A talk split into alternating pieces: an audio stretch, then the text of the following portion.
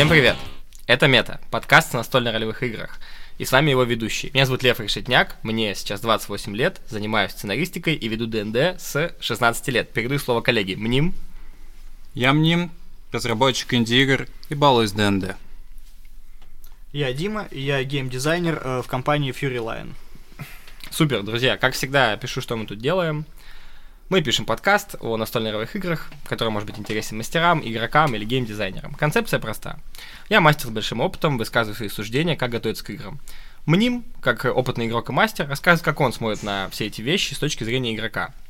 А Дима, как геймдизайнер, который никогда не играл в ДНД, рассказывает свои взгляды, как это делать.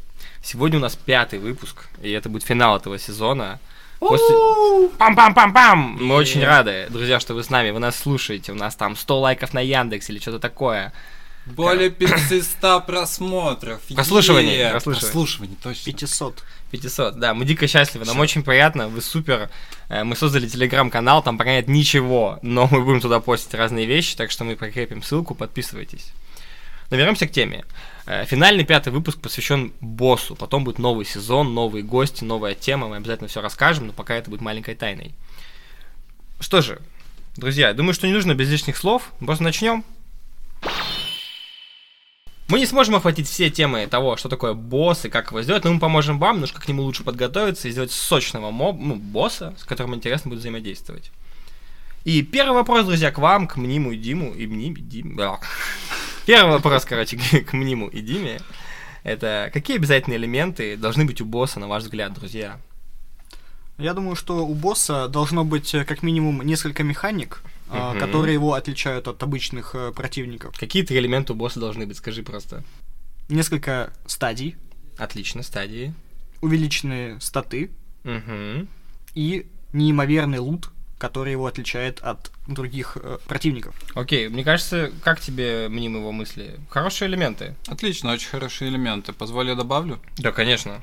Мне кажется, что босс должен быть уникальным существом. То есть, если мы находились в крепости орков, то, безусловно, босс будет, скорее всего, орком, но он должен быть вождем.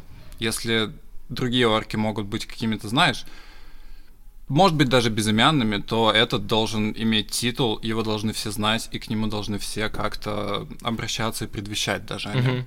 Помимо уникальности, у босса желательно должна быть предыстория, почему он здесь, кто он такой и все подобное. Опять же, с теми же самыми волками, бандитами в теории можно сделать так, что они просто никто. Ну, конечно, лучше так не делать. Это Но скучно. это очень скучно. Но у босса прям должна быть определенная мотивация, почему он дерется с игроками, что он здесь защищает, или что он хочет, чего он хочет добиться. И это все нужно понимать.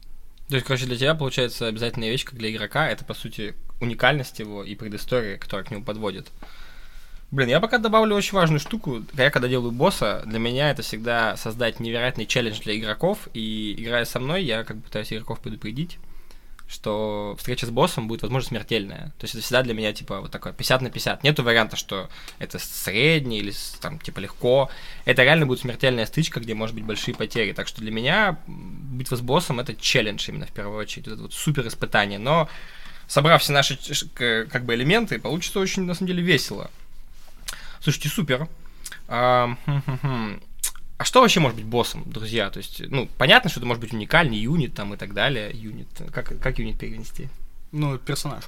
Уникальный персонаж. Но что еще может быть боссом, на ваш взгляд? Это может быть какой-нибудь алтарь, Мгм. что-то, что-то на первый взгляд неодушевленное, но обладающее своей собственной волей в контексте подземелья, в котором он находится. Мне кажется, я немножечко перефразирую, босс должен давать какой-то запоминающийся опыт игрокам, Мгм. и прям такой очень яркий опыт. И мне кажется, босс это не обязательно какой-то один персонаж, опять же, какой-то великий орк, великий великан и великий петух, я не знаю, страус. Боссом может быть даже какая-то комната, лабиринт, неодушевленный предмет. Голем, я не знаю, все что угодно. Голем, даже, знаешь, не обязательно драться с этим боссом, это даже может быть какая-нибудь словесная перепалка, суд, может быть, Вот один так- из игроков попал под трибунал, и другие игроки должны защитить своего сопартийца. Да, я согласен, но хотел добавить, что босс может быть даже очень э, мощный социальный отыгрыш, где будут очень глубокие переговоры. Я в этот момент вам рекомендую пользоваться правилами проверки навыков из четвертой редакции. Это помещено в руководстве мастера четвертой редакции. Там есть разные сложности, и ты делаешь серию проверок. Каждая проверка нарративно описывается. Очень прикольно. То есть босс может быть не только боем, но и а, определенной социальным сложностью. Или это может быть очень сильной ловушкой. Допустим, руководство Занатара обо всем, расписанные ловушки с инициативой, с кучей фаз. Поэтому вы можете невероятно сложную ловушку, которая будет, собственно, самим боссом. Так что боссом может быть все что угодно. Хочется еще добавить, что Позволь, пока мы Да. еще здесь, я хочу еще добавить, что боссом даже может быть сражение между двумя армиями. да, да, Если игроки помещены либо по одну сторону, либо по другую, либо даже между них, это тоже может быть испытанием, которое игроки запомнят на всю жизнь. согласен. И хочется, хочется подвести к тому, что босс это какой-то определенный виток истории. И очень важно после битвы с боссом показать игрокам последствия, которые происходят после его сражения. Потому что это должен быть какой-то исторический момент, где меняется политическая ситуация, главенствующие лица, некоторые племена освобождают другие, освобождаются земли. То есть убийство босса должно быть не только как бы челленджем и лутом, блин, испытанием и сокровищами, а это должен быть виток истории, который откроет новую грань, и как бы герои должны почувствовать, что их битва с боссом повлияла на будущее. Супер. Я также хотел бы добавить, что функция босса состоит в том, чтобы дать ощущение некого завершения. То есть, грубо говоря, есть определенный квест, задание, которое нужно выполнить игрокам, и вот они идут, идут, идут, идут и выполняют его, и в конце концов происходит какая-то кульминация в виде босса. И как раз таки для этого босса и существует, для того, чтобы дать ощущение завершения игрокам. Есть что добавить? Ну, в контексте того, о чем говорил Мним, боссом может быть какое-то событие буквально. То есть... э, Падающий метеорит. не- Наводнение. Не, обязательно, это имеется в виду, что это обычный бой, но Мгм. там нету центрального противника, в ко- на котором нужно сосредоточить все свои усилия. Там может быть, например, а, оборона какой-то, какой-то точки, комнаты, крепости, стены, шкатулки, чего угодно. Вот. И то самое чувство завершения будет, когда враги заканчиваются, босс э, побежден, э, и герои стоят э, буквально по колено в трупах после победы. Мгм. У меня один вопрос остался. Дима, сейчас сидим, у меня колено трогает твое. Тебе комфортно? При учете, что у тебя розовые носки, мне очень нравится. Хорошо. Друзья, давайте двигаться дальше. Маленькая короткая тема, которую я постоянно говорю, и снова буду говорить, и ребят что-то скажут. Три появления до битвы. Просто сделайте себе такое правило, чтобы босс соприкоснулся с героями трижды. Это может быть упоминание в древних там свитках, на стенах, рассказы, но в этих элементах вы должны дать игрокам ключи для взаимодействия с ним. И может быть даже в каком-то из появлений, благодаря качественному взаимодействию, классным броскам, можно узнать больше том- о том, как с ним сражаться. Это очень полезное правило, не обязательно. У вас есть поэтому что сказать? Думаю, что да. Э, В этих проявлениях э, вы можете полностью объяснить игрокам э, тактику, которой им нужно следовать на боссе. Потому что если вы делаете какого-то уникального босса с необычной механикой, не просто заковыряя этого орка до смерти своим тупым мечом, то в этих соприкосновениях вы должны полностью объяснить игрокам. Вам нужно сначала разбить щит, потом отковырять ему правый наплечник, и тогда появится дух, которого вы убьете, и тогда только босс будет повержен. Еще в этих трех касаниях очень прикольно добавить э, личную драму. Просто берите предыстории персонажей, их важных NPC, с которыми взаимодействуете, и просто убейте их боссом. Просто создайте проблему, чтобы герои хотели убить его. Чем больше вы будете ну, наращивать желание убить его, тем будет сочнее.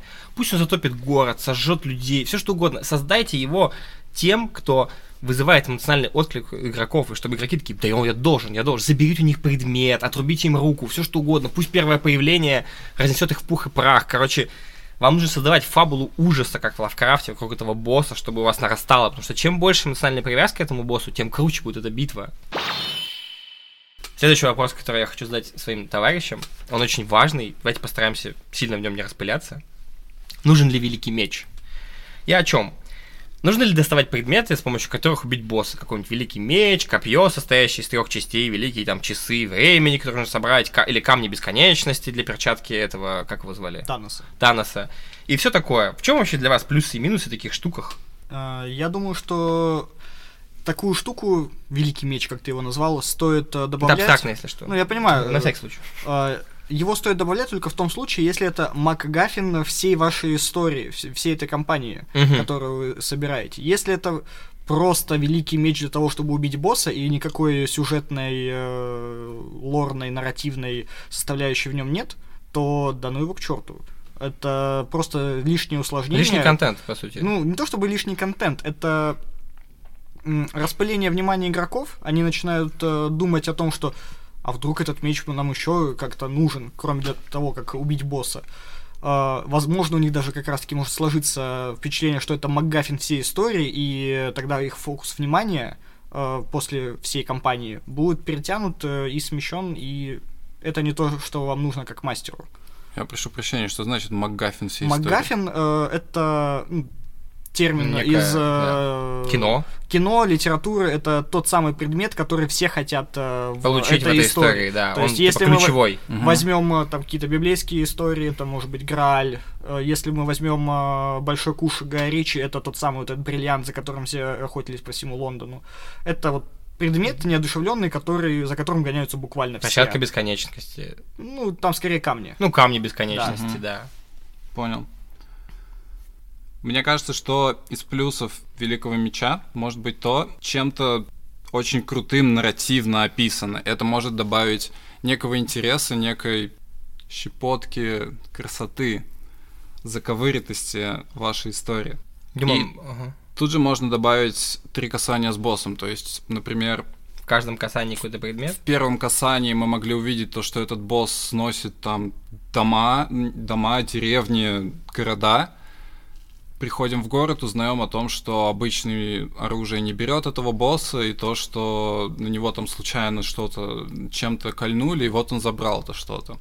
Дальше мы идем, узнаем еще какую-то крупицу информации, еще какую-то крупицу информации, и дальше мы понимаем, что это не просто какое-то существо, которое можно затыкать, а существо, которое нужно затыкать лишь с помощью чего-то конкретного. Ну ничего, такой Ведьмак стайл. Я скажу так, знаете, кратко есть пару мыслей. Во-первых, если вам хочется растянуть вашу компанию, то добавляйте эти предметы, нужно найти. Если вам хочется реально, у вас там объемная компания на полгода, и вы хотите ее растянуть, добавляйте эти предметы. В целом, чаще мой опыт показывает, что нафиг. Э, Это очень долго, муторно, и это должно быть реально как-то, ну или сопутствующее. Из интересных идей я могу предложить, вы можете поместить э, аспект этого предмета, там, какого-нибудь великого копья из, из трех частей.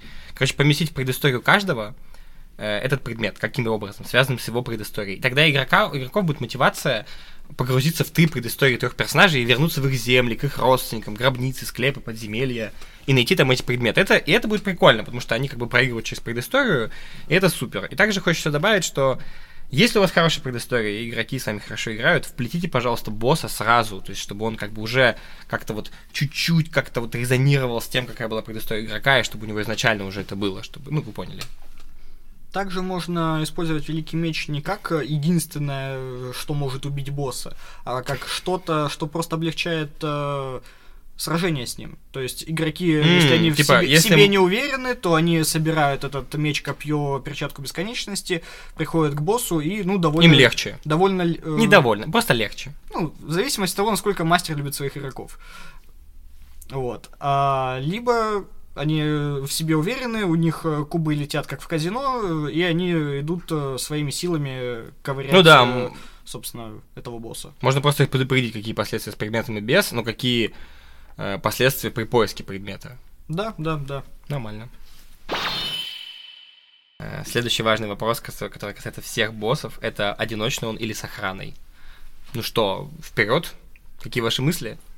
Я предлагаю просто по порядочку пройтись по плюсам и минусам. Давай, вообще И потом офигенно. ты подрезюмируешь нас, собственно. Давай, давай. Мои плюсы для одиночного босса это первое. Малое количество существ, которые мастеру нужно будет контролировать, потому что представь, ты огромную кучу миньонов кидаешь и одного босса.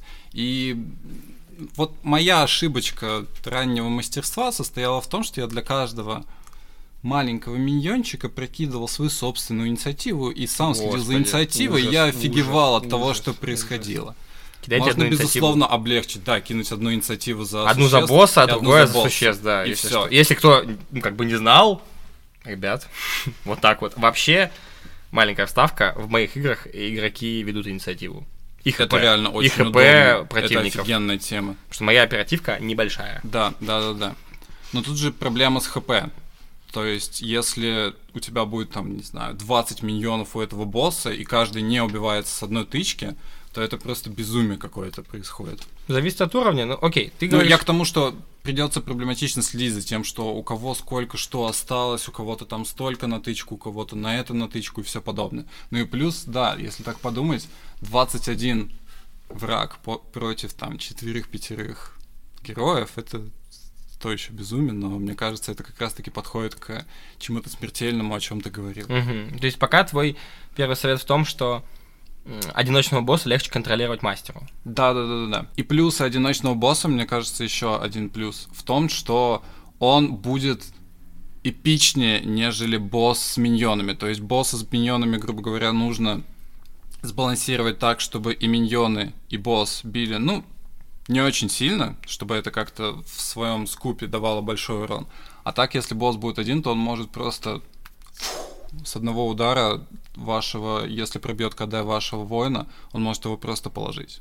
Зато при этом у него будет очень небольшое количество хп, так что если игроки пройдут его большое КД, то они просто офигеют от того, как легко можно было его убить. А они боялись того, что вот Мгм. все, он сейчас всех положит. Много мыслей интересно. Ну, я много что есть сказать, но я послушаю сейчас Диму. Да. Давай, плюс-минус, одиночный или с группой? Если это одиночный босс, то самый большой плюс это как раз-таки нарративная составляющая, М. потому что Жирку можно... ты ну, можешь его прям облизать в том плане, что ты можешь каждую там завитушку на его доспехах, э, шип, торчащий из плеча и так далее описать. И, Вот так, э, Дима, представляете, как мы описываем боссов. Ну, каждый описывает по-своему.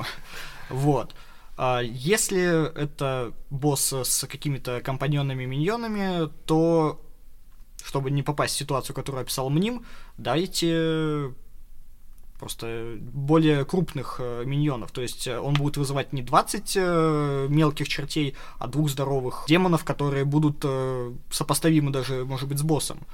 Вот. И, опять-таки, если вы даете призванных каких-то существ, то, во-первых, дайте им какую-то дополнительную механику, то есть это не просто еще одна груша для битья, а как- какое-то взаимодействие с боссом у них должно быть. Например, вы убиваете этого демона, и его хп возвращается к боссу, например. Мгм. Босс И ну- всасывает. и его. нужно- Босс и нужно как-то босс его- всасывает, И да. нужно убить как-то его иначе, или просто Да, задержать. либо, либо вам нужно сконцентрироваться только, Только на на боссе, боссе. игнорируя Это то, хорошая что мысль э, очень. там эти черти вам э, рогами спину щекочут.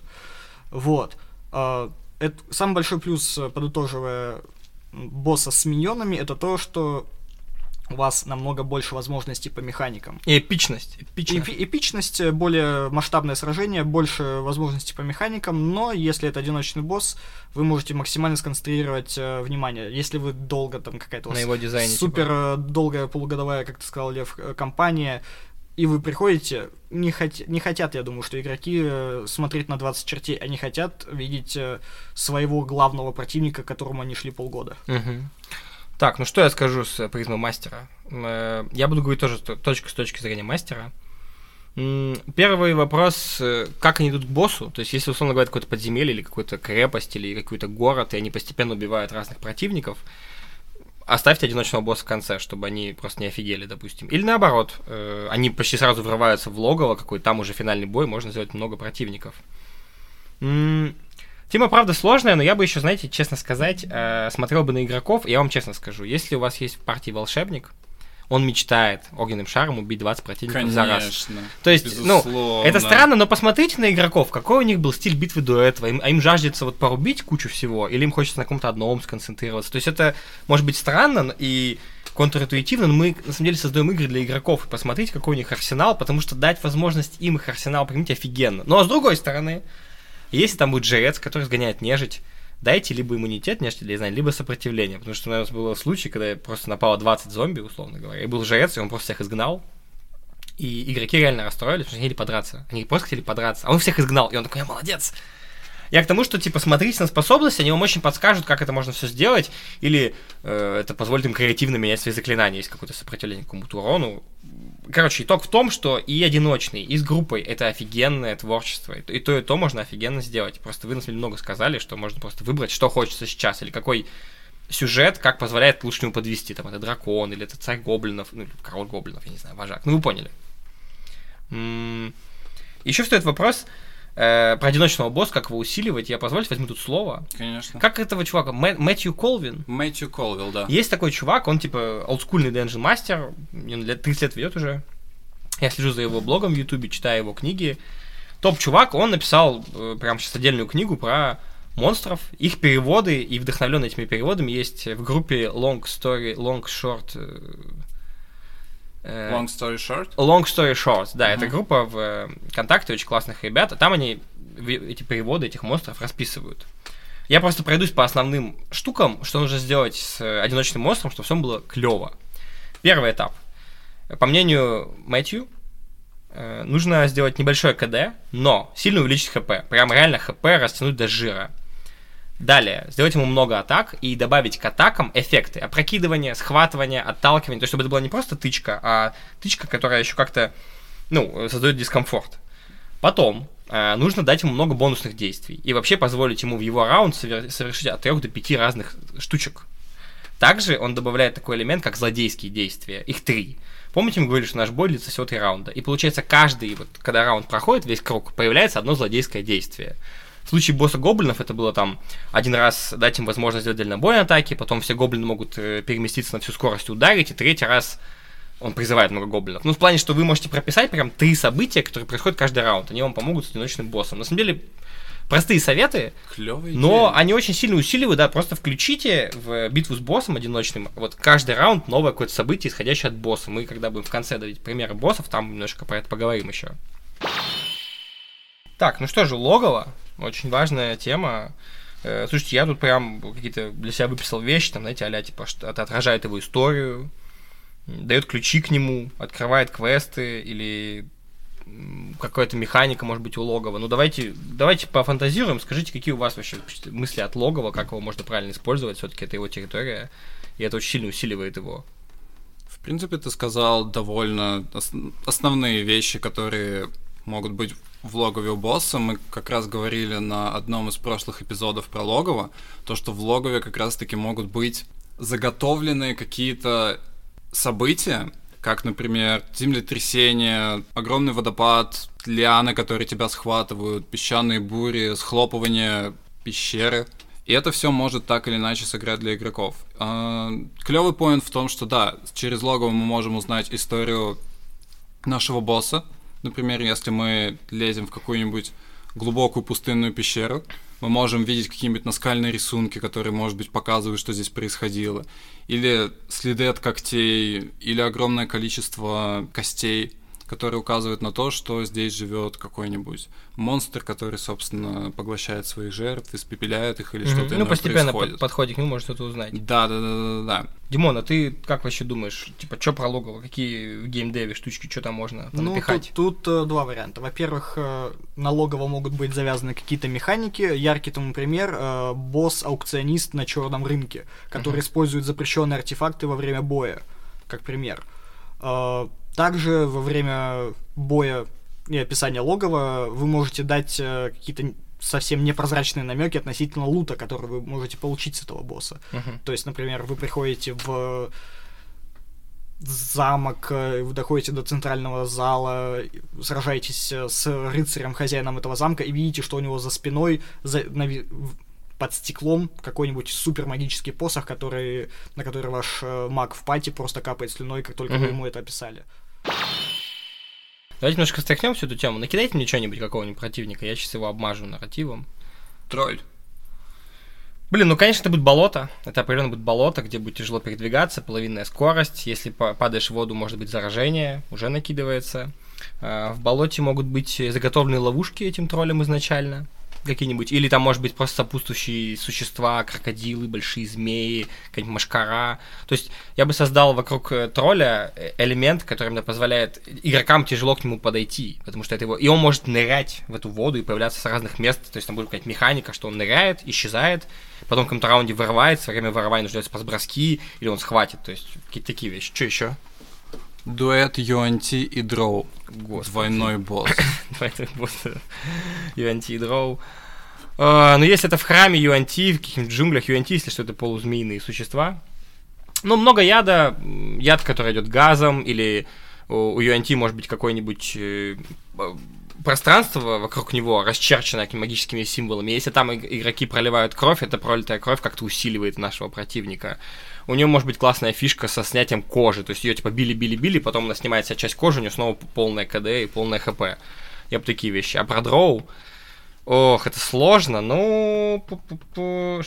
Пока сложно, я подумаю еще пока. Но Мне кажется, знаешь, Дроу мог бы как-нибудь прятаться и делать какие-нибудь иллюзии и выстреливать оттуда отсюда. Пока Юанти на себя принимает все внимание, Мгм. Дроу будет из-под тишка как-то Ну да, нашим нормально. игрокам.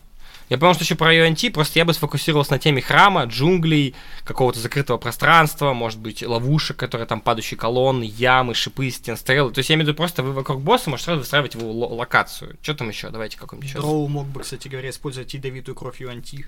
Ну, мог бы просто как-то тупо, ну можно. Почему-то. Ну как, чё, ну, у меня может, конечно, у меня, в принципе, свои яды есть. Ну, а тут еще самый такой Ну, сочный. ну да, да, э, это, ну это отдельно можно сказать, что у меня недавно был бой с одним э, разбойником из Жентарима, и его фишка была в том, что у него много ядов, и у него все оружие смазано смертельными ядами, и он владеет магией иллюзии, поэтому он раздваивает себя, делает много копий, делает такой немножко как э, глич, чтобы его тяжело... То есть ты как бы по нему тяжело попасть, он очень Мгм. ловкий, много атак, еще у него все с ядом, поэтому и выглядело сочно. Его звали Наруто. Нет, его звали не Наруто, его звали Утемар. Какой-то еще, может быть, какого-нибудь. Кентавр. Ой, Было сложно. ли у тебя что-нибудь с кентаврами? Нет, давай чем другое, я не могу пока придумать, ничего в голову не лезет. Слушай, давай возьмем дракона. Дракона, знаешь какого? Знаешь какого? Давай, только не красного. Электрического. Я не помню. Синего? какой он. Синий? Синий это, Синий. синий это пески. Это пески, О, это все мгм. пустынная тема. Давай, как раз. Ну что, это какие-то будут э, руины в песках, где он может все облетать. Я бы сделал так, чтобы там было очень мало передвижения именно пешего, и в основном дракон летал между локациями, вокруг них им тяжело было достать. Естественно, он может крыльями сделать, завихрять песчаные бури, которые идут. То есть и в взмахе подлеты будут создавать дискомфорт.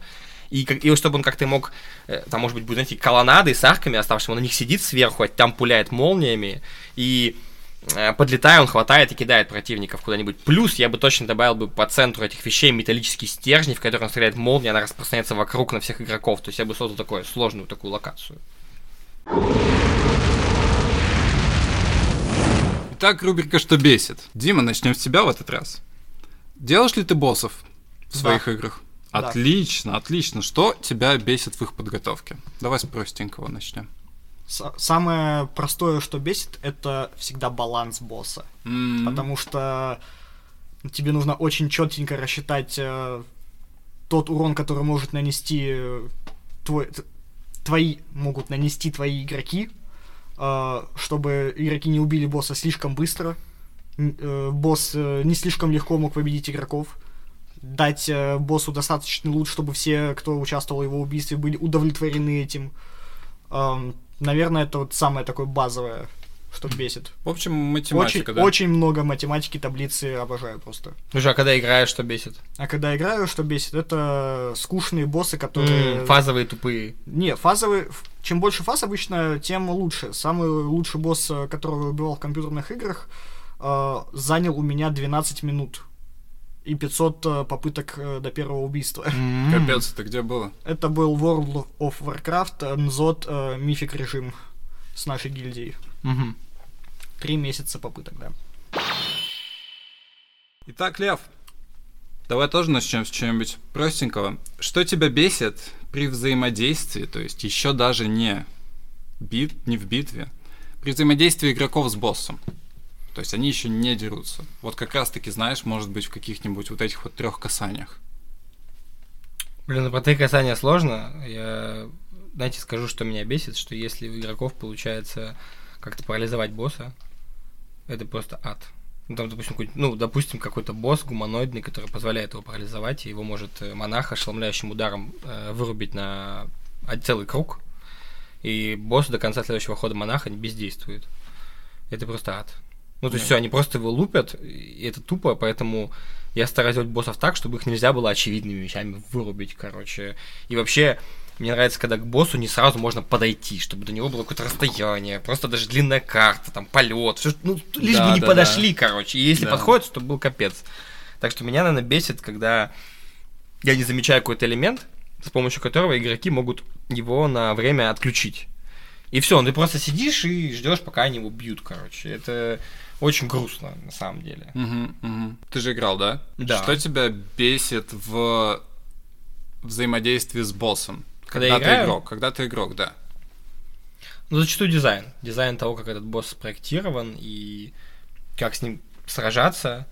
Ты имеешь в виду, что его приходится только стукать и больше ничего не происходит? Ну, мне как игроку как? очень хочется, да, интересного чего-то. То есть, э, я не против просто стукать, но мне очень хочется встретить какой-то прям э, ну, челлендж, то есть челлендж для моего игрока, чтобы, то есть прям хочется так, типа, э, напрячься и понять, как с ним взаимодействовать, как его убить. То есть прикольно, если его фиг возьмешь обычным оружием, заклинать. То есть чтобы тебе как-то потребовалось подумать, как его сразить. То есть если просто босса нужно тыкать, это реально просто достаточно. И это не так весело, правда. Вот. Надо спросить у Мнима, что же его бесит. Для себя вопрос не подготовил. Да, Прошу понятно. прощения, ребят. Что ж ты так нас подвел-то? Блин, что тебя мне бесит? Блин, в подготовке к боссу это не так интересно. Что тебя может расстроить, когда ты игрок, когда ты играешь с боссом? То есть выбесить по итогу. Слушай, не выбесить, но расстроить меня может то, что в дизайне босса как будто бы нет никаких возможностей его победить. То есть, если мы идем, направляемся куда-то по сюжету, попадаем на босса и осознаем, что у нас вообще нет понятия о том, как с ним можно сражаться. Безысходность, типа. Да, да, да, да. То есть ощущение безысходности, которое, знаешь, не заранее, о котором тебя не предупреждали, это что-то очень отстойное. Я вот так однажды играл, и была такая капсула, в которую я вошел, потому что все остальные боялись войти, никто не знал, собственно, что это такое, и при прокидывании мы тоже ничего не узнали интересного. Я зашел, услышал какой-то голос, прокинул спас бросок мудрости, и меня потом ребята пытались вытащить, не смогли, и получается, я знаешь, безысходно стал новым главным злодеем, чисто из-за того, что предыдущий... Я, я занял место предыдущего, грубо говоря, убив его. Это было очень непонятно, очень странно, странно фрустрирующе да, даже да, фрустрирующе, и я не понимал, типа, мы могли вообще здесь победить или нет, или вообще что и как. То есть, это отстой полнейший. Согласен. То же самое, соглашусь с тобой, если боссов просто нужно стукать, и ты понимаешь, что вот у тебя уже третий раунд, и ничего не происходит, вы просто его бьете, бьете, бьете, бьете, бьете, это скучно. Клево, когда босс может кого-нибудь призвать когда босс может схватить игроков или повалить их как-нибудь, вырубить, в общем-то. И очень классно, когда приходится использовать какие-то знания о боссе, приходится что-то прикидывать, а еще лучше, конечно же, узнавать заранее. То есть вы знаете о каком-то слабом месте босса, чисто из-за того, что вы настояли на этом, вы нашли какую-то зацепочку, и вы по ней прошлись дальше. Это прям... У нас обычно в рубриках есть правила, NPC и механика, но сегодня у нас тема посвящена боссам, и поэтому мы просто представим вам трех боссов, которых мы подготовили немножко разных. Вы можете их использовать, мы будем рады, можете менять их, все что угодно. У меня есть маленькое предусловие. Мой опыт игры дал мне понять, что классический босс из пятой редакции, который там создан, даже с логовым, и который написано, называется босс, он, к сожалению, не так хорошо играется и не так сочно играется. И я вас всех призываю креативить, создавать своих боссов и не бояться напихивать их механиками, разными действиями и так далее. Это должен быть реально событие, которое колыхает все и трясет. Поэтому, к сожалению, просто взять босса гоблинов недостаточно, чтобы создать босса. Вам реально нужно подумать о том, какие у него будут способности, как он будет драться, как он будет действовать, какое у него логово. Ну тогда, поверьте, ваш бой будет невероятно запоминающимся, сочным, красивым, и игроки будут вспоминать просто месяцами, как они дрались с этим сложным боссом. Ну а теперь, кто начнет, Дима или Мним? Кто хочет первый? Давай Мним. Амним. Давай на камень, ножницы, Давай. бумага. Давайте. Раз, два, три. Ты начинаешь первый. Ну, хорошо. Давай, твой босс. Мы можем, если что, комментировать? Конечно. Готовься. А, Я в вас не сомневался. Я принес тип босса, а, который состоит из а, двух противников, Мгм. которые имеют связанное здоровье. Мгм. То есть э, у них э, собственные запасы э, ХП, но если один из них умирает, а второй не, уми- не умирает в течение следующего круга, Мгм. Ну или То- то, то есть они в один раунд должны умереть, по сути. ну, грубо говоря, да, в один, э, В один круг. В один круг э, ходов игроков, а, то игроки практически проигрывают. То есть Мгм. они либо будут вынуждены умереть, либо они вынуждены будут э, бежать. То есть, если они не убили босса за этот круг, то им нужно объяснить, что, ребят, вы сейчас проиграете. Либо бегите, либо умираете. Мгм. Вот. Здесь очень хорошо сработает как раз-таки механика трех касаний. Ну, чтобы где узнать вы- о нем детали. Да, вы можете своим игрокам через какие-нибудь свитки или что-либо э, пояснить, что вот там вас ждет два брата-акробата, у которых э, общая душа, и она не может, например, быть помещена только в одно тело. И если тело остается только одно, то душа просто уничтожает все вокруг. Я например. подумал, помнишь, мы говорили про нарратив, я подумал, что это может быть какое-нибудь порождение Йокса Тота из Лав- Лавкрафта, и типа какой-нибудь его верный победоносный воин, такой темный рыцарь, у которого был не родившийся брат-близнец, но Йокс Тот его воскресил, у нас есть два брата-близнеца, искаженный, более красивый, и с красивым можно будет еще поговорить, даже как-то повзаимодействовать, вот они связаны, я знаешь, что я бы хотел добавить? Можно сделать так, что когда они рядом находятся, они у них какие-то есть парные механики по бою, и то есть игрокам выгодно их разделять между, то есть чтобы они как бы, чтобы они их растаскивали по полю боя, чтобы те не давали так много проблем, так скажем. Но вообще прикольно, очень, э, ну, Как вариант, еще может быть, э, если усложнить немного эту механику, которая может быть э, не самая легкая, а, и если растягивать бой дольше, чем на три круга, то вы можете как-то тоже через какой-то, может быть, э, великий меч э, и прочие магафины э, передавать э, метку. То есть в- на этом ходу вы бьете только, например, если брать близнецов этих Мгм. йоксототовских, сначала красивого, потом нерожденного. Но при этом э, за один ход вы должны будете в конце оставить у обоих там по, не знаю, ну, они должны, да, примерно сориентироваться, сколько у них хп, Да. и должны прям понять, в какой в момент какой-то идет удар. момент Да, они э, в- на последнем ходу они должны забить на метку и убить их э, слаженными действиями одновременно. Не, это офигенно, это командную работу повышает. Ну что, я, ты? Давай я начну. Давай. А ты как раз завершишь. Давай, давай. Герои добили последнего из паровых охранников подземелья, швырнув его в массивную дверь. За дверью они увидели просторный зал с колоннами, балконами и зеркалами. В зале этом царил дикий беспорядок. Огромное количество уродливых столов было завалено различными приспособлениями, разбросанными арбалетами, шестернями и прочим, вроде как ненужным, ненужным здесь мусором. Над собой герои услышали звук заводящихся часов. Они подняли голову и увидели на одном из балконов, как крепенький, еле заметный гном скинул что-то прямо в середину зала. А, грёбаная ты шестерня, чтоб тебя заело! Прикричал гном. После чего он спрыгнул с балкона и его ноги загорелись. Будто бы из ничего появился костер, который поддерживал гнома на лету. Так он пролевитировал на другой балкон, где он взял арбалет, прицелился и... Вдруг на каждом балконе появилось по клону этого гнома. И каждый из них выстрелил вам под ноги. Болты разбились, не попали ни по кому из вас. И из них начали вылезать маленькие скорпионы, которые поползли в вашу сторону. Кидайте на инициативу. Гном по имени Йосбен, изобретатель. Его вам приказали доставить живьем гильдия торговцев. Он очень ценен для них. Йосбен придумывает новые товары, а купцы их продают по ошеломительной цене. Но, к сожалению, для гильдии торговцев Йосбен решил сбежать. Тут-то вас и наняли. Интересен этот босс тем, что он из одного себя может стать целой армией.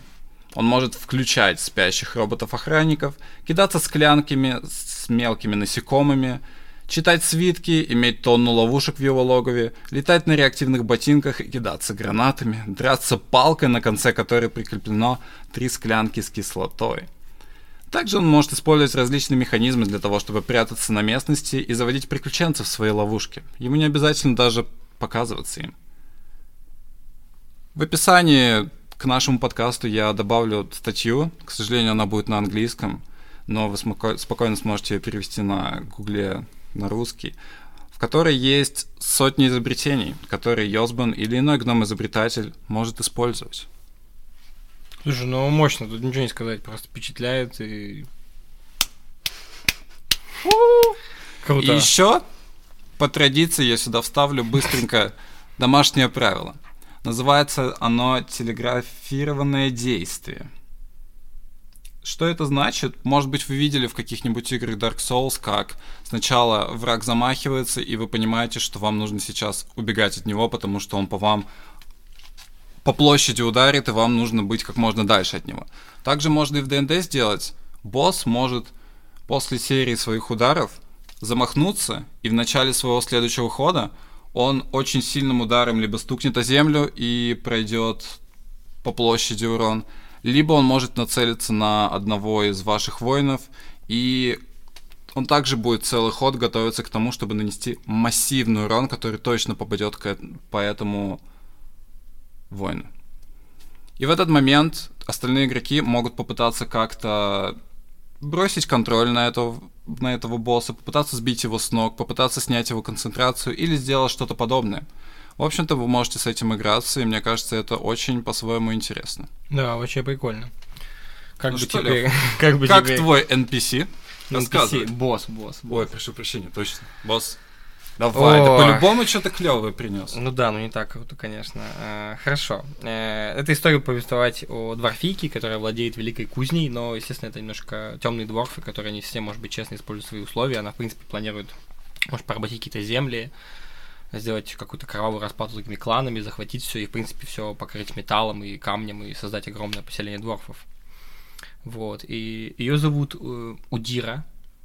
Вот. Ее называют Удира. Молния и сталь. Это великая такая чародейка, которая внутри нее прям ба- базируется не- то ли кровь дракона, то ли какая-то первородная сущность, которая позволяет ей повелевать молниями. То есть в нее будет большое количество разных механик, связанных с молниями, разные заклинания, которые будут частью ее способностей. Э, И главная особенность в том, что э, Удире очень опасно идти с металлом. Во-первых, э, каждый разряд ее ударом молнии, пусть это будет там 5к6 или 4к6, неважно, когда она его создает, все металлические предметы в помещении вокруг нее рикошечат как бы этот удар, и то, собственно, если у игрока есть меч или доспех, он тоже получит этот урон. Кроме этого, Удира может э, действием, либо даже бонусным действием оживлять энное количество предметов. Скорее всего, она может оживлять мечи игроков, и это будут новые противники против самих же игроков. И даже когда она э, оживит их, она может их усиливать, делать плюс первым, плюс вторым, плюс третьим, или заряжать какой-то энергией, которую нужно бить молнией, или, может, излучением или огнем, если будет нарративно подходить. Также вокруг Удиры э, летают три щита, они могут быть из мифрил или адамантии, или просто стальные, в зависимости от того, какое вам КД нужно. И эти три удара могут блокировать три любых входящих атаки по ней. Рукопашный, дальнобойный или заклинание. И у игроков, игроков есть мотивация либо разбить эти щиты, либо три раза чем-то их пробить, а потом ударить ее. Э, Кроме этого, она может оживлять предметы вокруг себя, которые находятся в ее кузне, и тоже их использовать.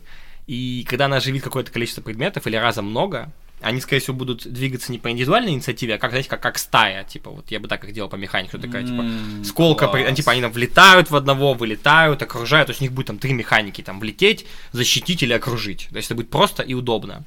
И в зависимости от того, сколько герои уберут э, ну, очков здоровья у этих вот летающих ско- э, облака мечей, зависит от того, на второй фазе, после там второго раунда, э, Удир из этих всех оставшихся клинков формирует голема, сделанных из разных клинков и щитов, которые будут с ними сражаться. И в зависимости от того, как много они нанесли урона, такая будет хп голема. Клево. Ну вот такая, да, дворфика, с которой интересно и сложно сражаться, тем более она вот такая с молниями. Вот как-то так. Прикольно, да, и как раз таки это один босс, и игроки думают, о, Да, там вокруг босс куча всего лишь, а потом просто... Да, да, и там много можно играть с металлом на игроках, и по-разному интересно это отыгрывать, и это будет весело. Можно еще не забыть э, предметы в инвентаре, как-то с ними. Ну да, да. Ну вообще там как бы просторы. Может, Я... может быть, э, кстати, прикольное дополнение. У игроков могут быть фальшивые монеты, э, которые им дала, которые они, может быть, подобрали с м-м-м. помощника этой дворфийки и она и эти же монеты против них будут использовать. Ну, что-то такое, да, можно. То есть, хочется сделать так, чтобы они не сразу поняли про этот элемент, то есть, опасно им прям сообщать, что новый металл. То есть, чтобы они, они должны это узнать этот факт только при том случае, если они реально хорошо постараются. Но будет прикольно, да, да если заранее они получат какой-то предмет, который они себе возьмут, а потом, когда они придут с ним, у Дира как-то с ним повзаимодействуют. Прикольно. Клево. Да. Что, ребят, всем спасибо. С вами был подкаст. Это Мета. До новых встреч. Обнимаем.